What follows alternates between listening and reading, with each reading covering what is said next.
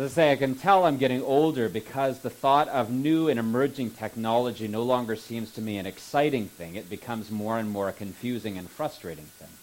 When I go out Christmas shopping, it seemed like just yesterday I would buy some new electronic thing for my daughters, and then the next year rolls around and it's become so outdated that they need a new version of almost the exact same thing I bought for them last year.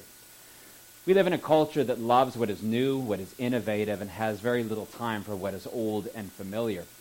That makes it particularly difficult at times like Christmas. We celebrate traditions, we do things like we've often done them through the past, and no more so than when we read the gospel that we heard just a few minutes ago. See, we hear the gospel coming from Luke about Jesus' birth. We hear the reading of how Gabriel comes to Mary. We hear the stories of how Micah predicts the Messiah will come from Bethlehem. And these are readings that are the same readings we read last year and the same readings we read the year before that. Of course, as you stretch throughout Christian history, people have heard these stories again and again and again. And as a preacher, I find that particularly challenging to think, what can I possibly say that's new about this story you all know probably backwards and forwards? Every once in a while, I stay up at night thinking, wouldn't it be nice if I pulled a switch and put one new scripture reading in there that you hadn't heard? Here's one. Have you ever heard the story of um, Balaam and his donkey? There's a story of Balaam and his donkey in Numbers, which is in the Old Testament portion of the Bible. And Balaam is called to put a curse on the people of Israel. One of their enemies wants them to lose in battle, and so they pay Balaam a great amount of money. So he gets on his donkey and heads towards Israel to curse them. Only God wants to protect Israel, so he sends an angel with a big flaming sword. It's just that Balaam can't see the angel, but his donkey can.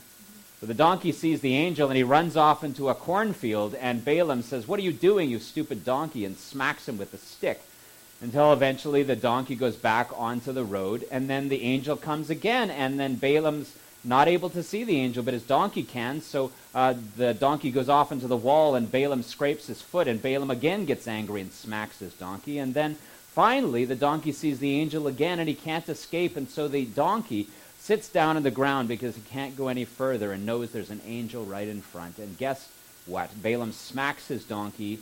And then here's the interesting twist the donkey starts talking and says to Balaam, What are you doing hitting me? Don't you see the angel that's been there in front of you each time? I just saved your life from the angel with the sword.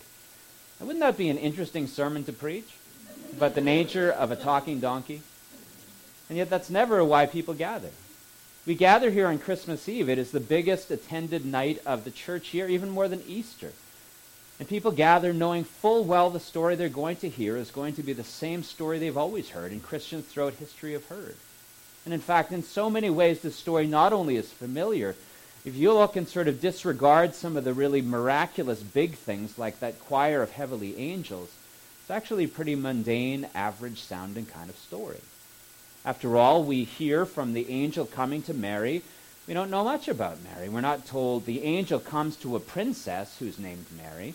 We aren't told the angel comes to a wealthy heiress named Mary or a PhD named Mary. All we're told is this is Mary who lives in a backwater town called Nazareth, and nothing special ever happens in Nazareth. We're told he's betrothed to some carpenter. Big deal. And of course, we're told, uh, like we all get, we get told that the tax man searches her and Joseph out and says, I don't care that you're pregnant. I want to make sure I get my taxes, and so they have to travel. They don't have enough clout to force themselves into an inn and push somebody else out. They don't have enough money to buy something. They must give birth in a stable. The mayor doesn't come to congratulate them. They don't have a bridal shower. The only reason they have anyone coming to visit is because God's holy angels drag in a ragtag group of shepherds. It's a very mundane kind of story. So why is it that we gather and listen to it instead of ones that might be more exciting? And I've often thought about that, but I actually think this year what struck me most about this story is the power that comes out of God's noticing what is weak and contemptible in the eyes of the world. After all, the world has a very complicated relationship with what is weak and not very powerful. We live in a society where the tax man, although I don't like paying it, I know some of my taxes go to good things. We do subsidize housing. We do help people who are poor. There are food banks in places like Barrhaven that help out the poor and the needy. And yet, where's our preoccupation? So rarely do we tune in to watch television shows about the poor and the needy. It's not those people that we follow on Twitter. It's the people who are famous. It's the people who are beautiful. It's the people with a great deal of money. These are the people that preoccupy us, and these are the people that frankly make us feel most interested to listen. So often this trickles down not just into the fictional stories or the people we follow on social media. If we're really honest with ourselves, I think many times we find it very difficult to be patient with weakness when we see it in others. After all, how many times do we find it frustrating going downtown when we're trying to go and get shopping gifts for our friends and our family when somebody holds out their hand asking for money? Or that person with the bell, ring, ring, ring, please give to the Salvation Army. We must admit that even when it's a good cause, we find it frustrating because it reminds us of the weakness of others. As a parent, if I'm really honest too, even the children that I'm given charge over, whom I love dearly, I get frustrated with them pretty often. Just today, of course, as we're preparing and thinking, I've got so much to do today. I'm the minister at the church. I've got so much to prepare. And of course, the kids are not able to notice how important it is to me. They have meltdowns about what they're going to wear. They have meltdowns about what it is that they're going to have tomorrow for Christmas. Little ones so often are too weak to withstand the psychological pressures of Santa coming, and so they melt down. And what do we as parents so often do? Instead of comforting them and feeling sympathy for their weakness, we get frustrated and angry, and I do that very often. And I'll tell you what happens even more often. When I get up in the morning and I look in the mirror and I find myself frustrated by myself how oftentimes the weaknesses I find in myself are completely unbearable. We all find that, I think, in everyday life. We mess up at work. We find sometimes that we fall again and again to the same old behaviors. Even the small things, like having no strength to say no to those hors d'oeuvres that are passing around at Christmas, and looking in the mirror and thinking that uh, six pack I once had has turned into a keg. When we get back to why we hear this story and enjoy it so much, I think it's actually because we see the honest weakness that's in that story, the powerlessness that's displayed there, the kind of powerlessness that the world doesn't care much about, and yet it's enshrined in Scripture telling us that though the world may not care, God cares. God looked at a poor and humble couple that easily could have been forgotten, that nobody in the world would ever have remembered, whose names would never have gone down in history were it not for the fact that God noticed them and said, I love you, and you are the people I choose to bring my son into the world. To give them the mundane task of changing Jesus' diapers, of kissing away his boo-boos as a toddler falling down on the ground, of caring for him, protecting him, teaching him the ways of the world, bringing him to synagogue and helping to learn the ways of the scriptures.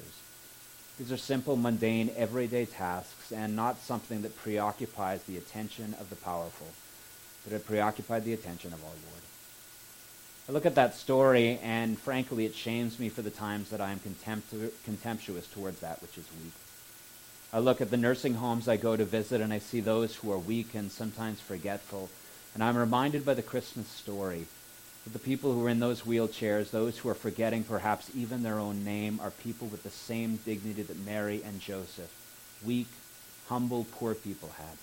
And they have dignity that is displayed by the fact that Jesus was willing to be born into a poor, humble family. And that person in the wheelchair in the nursing home is that same dignity because God gave it to them. I look at my own children and I see their weakness, and I must say, God does not look at their weakness and say, I'm frustrated, I'm angry, and I feel contempt. Instead, he looks at their weakness and wants to protect and love them. And he does the same for me. When I look in that mirror and I have harsh words for myself, the Christmas story reminds me that those are harsh words coming from somewhere, but they are not coming from God. It is so easy for us to have contempt for weakness in others. It is easy for us to have contempt for the weakness we find in ourselves, but it is not something that comes from God, and it's something that Scripture when we hear about Jesus' birth to a poor, humble family, challenges it on. Here's a goal for us in the new year. A goal for us in the new year is not to have contempt for our own weaknesses and the weaknesses of others. Here's the goal. Let God's love shine on you. Remember the Christmas story and remember the weakness you see displayed there was not a reason for God to shun it, but instead was a reason for God to visit this family, to show them the dignity and the worth they really have in this coming year, make it our goal to look at the people that we so easily dismiss and say, you too were made dignified by Christ's coming. You too are made in the image of God. You too have worth and value, even though you may be weak. And here's perhaps the most difficult challenge for the coming year. Start doing that when you look in the mirror. And realize that the ways you are hard on yourself are not ways that God is hard on. Instead, God looks at your weaknesses and says, Let me help you. Let me fill you with your grace, so that in your weakness my strength might be displayed. For he loves weak ones such as I.